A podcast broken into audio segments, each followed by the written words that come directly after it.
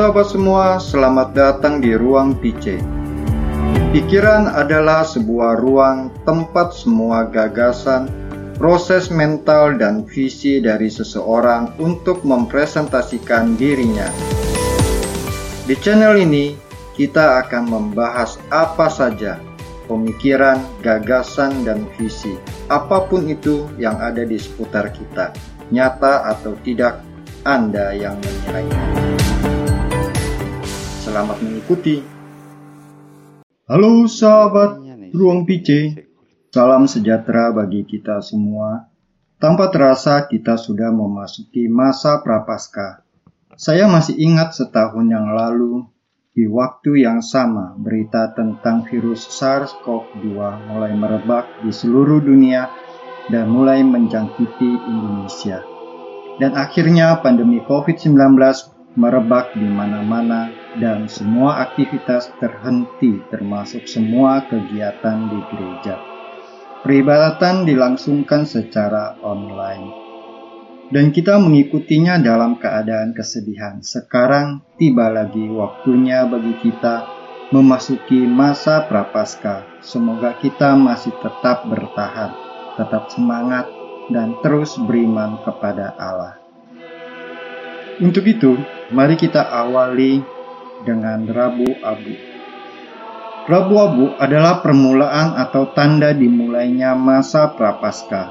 Prapaskah adalah masa persiapan yaitu masa pertobatan, pemeriksaan batin, dan berpantang guna mempersiapkan diri untuk kebangkitan Kristus dan penebusan dosa kita.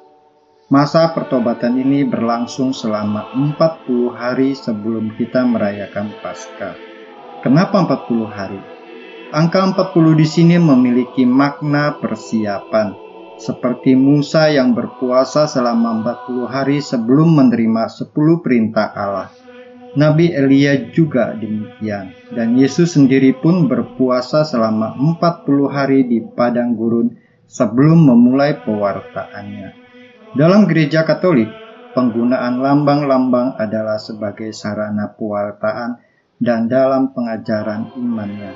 40 hari menjadi suatu lambang yang dimaknai sebagai sebuah persiapan. Maksudnya dalam masa itulah kita diajak menyiapkan diri untuk menerima penebusan dosa yang dilakukan oleh Tuhan Yesus. Persiapan-persiapan yang mungkin seperti melakukan refleksi dan berdoa, mati raga dengan berpuasa dan berpantang, menyadari kelemahan dan mengakuinya. Pada masa prapaskah kita juga diajak untuk peduli kepada sesama dengan berbela rasa sebagai bentuk tobat kita.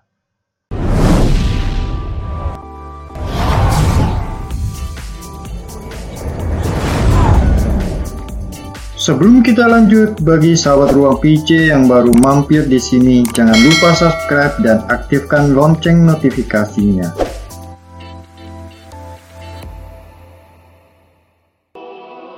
Masa Prapaskah diawali dengan Rabu Abu. Disebut demikian karena terjadi pada hari Rabu.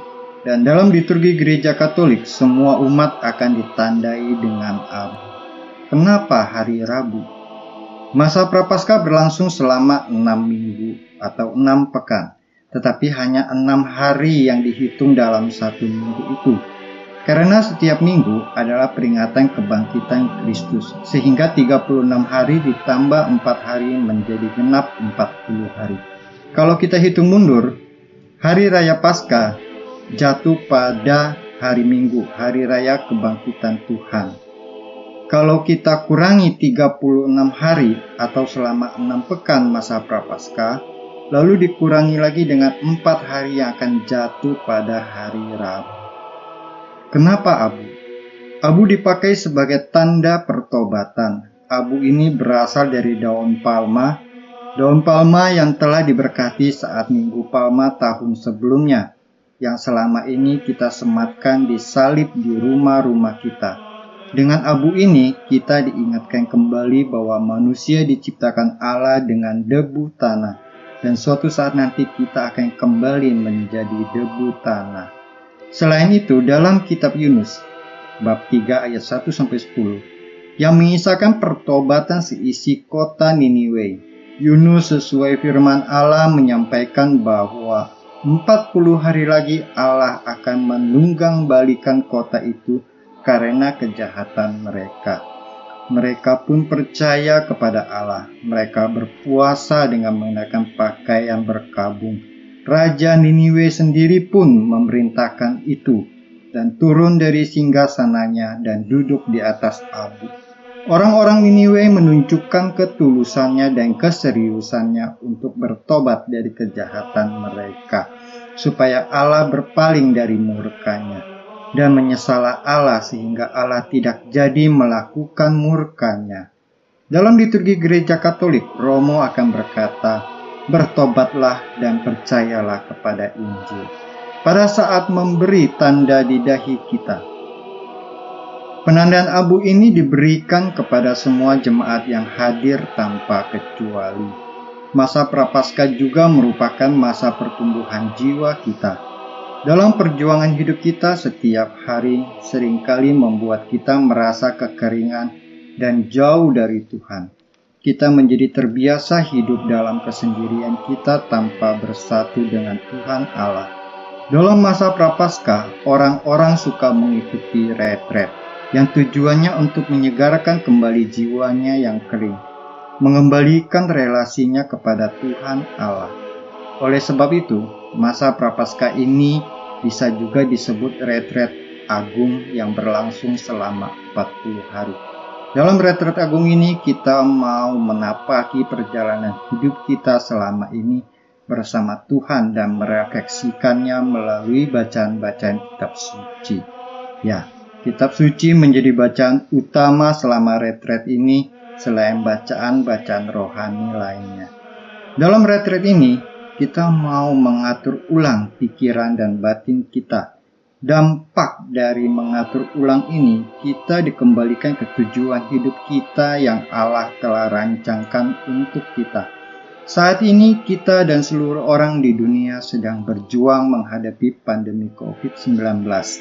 Dalam perjalanan ini, kita mengalami banyak kemunduran dan kehilangan orang yang kita kenal dan kita kasihi.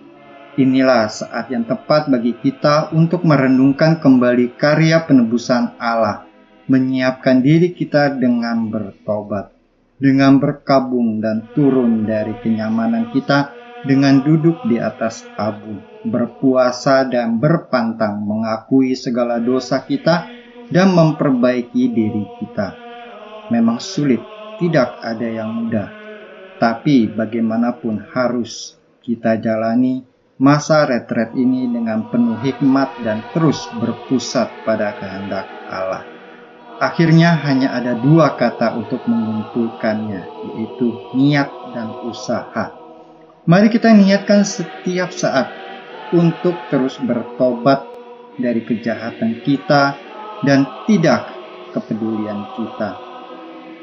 Dan terus berusaha untuk memperbaiki kemunduran hidup kita. Kini saatnya kita kembali kepada Allah penyelenggara kehidupan kita. Semoga bisa menjadi manfaat untuk menghantar memasuki retret kita masing-masing dan selamat memasuki retret agung, selamat berpuasa dan berpantang. Sahabat Ruang PC, mari kita saling mendoakan dan saling mendukung dalam perjalanan hidup ini. Terima kasih untuk dukungannya selama ini, terutama untuk setiap like dan share-nya, dan juga setiap subscribe, dan juga bagi teman-teman yang belum. Jangan lupa untuk menekan tombol lonceng notifikasinya supaya selalu mendapat pemberitahuan setiap ada video baru. Semoga kita selalu diberkati oleh rahmat Allah yang Maha Kuasa. Amin. Terima kasih non skole servita distinus. Salam.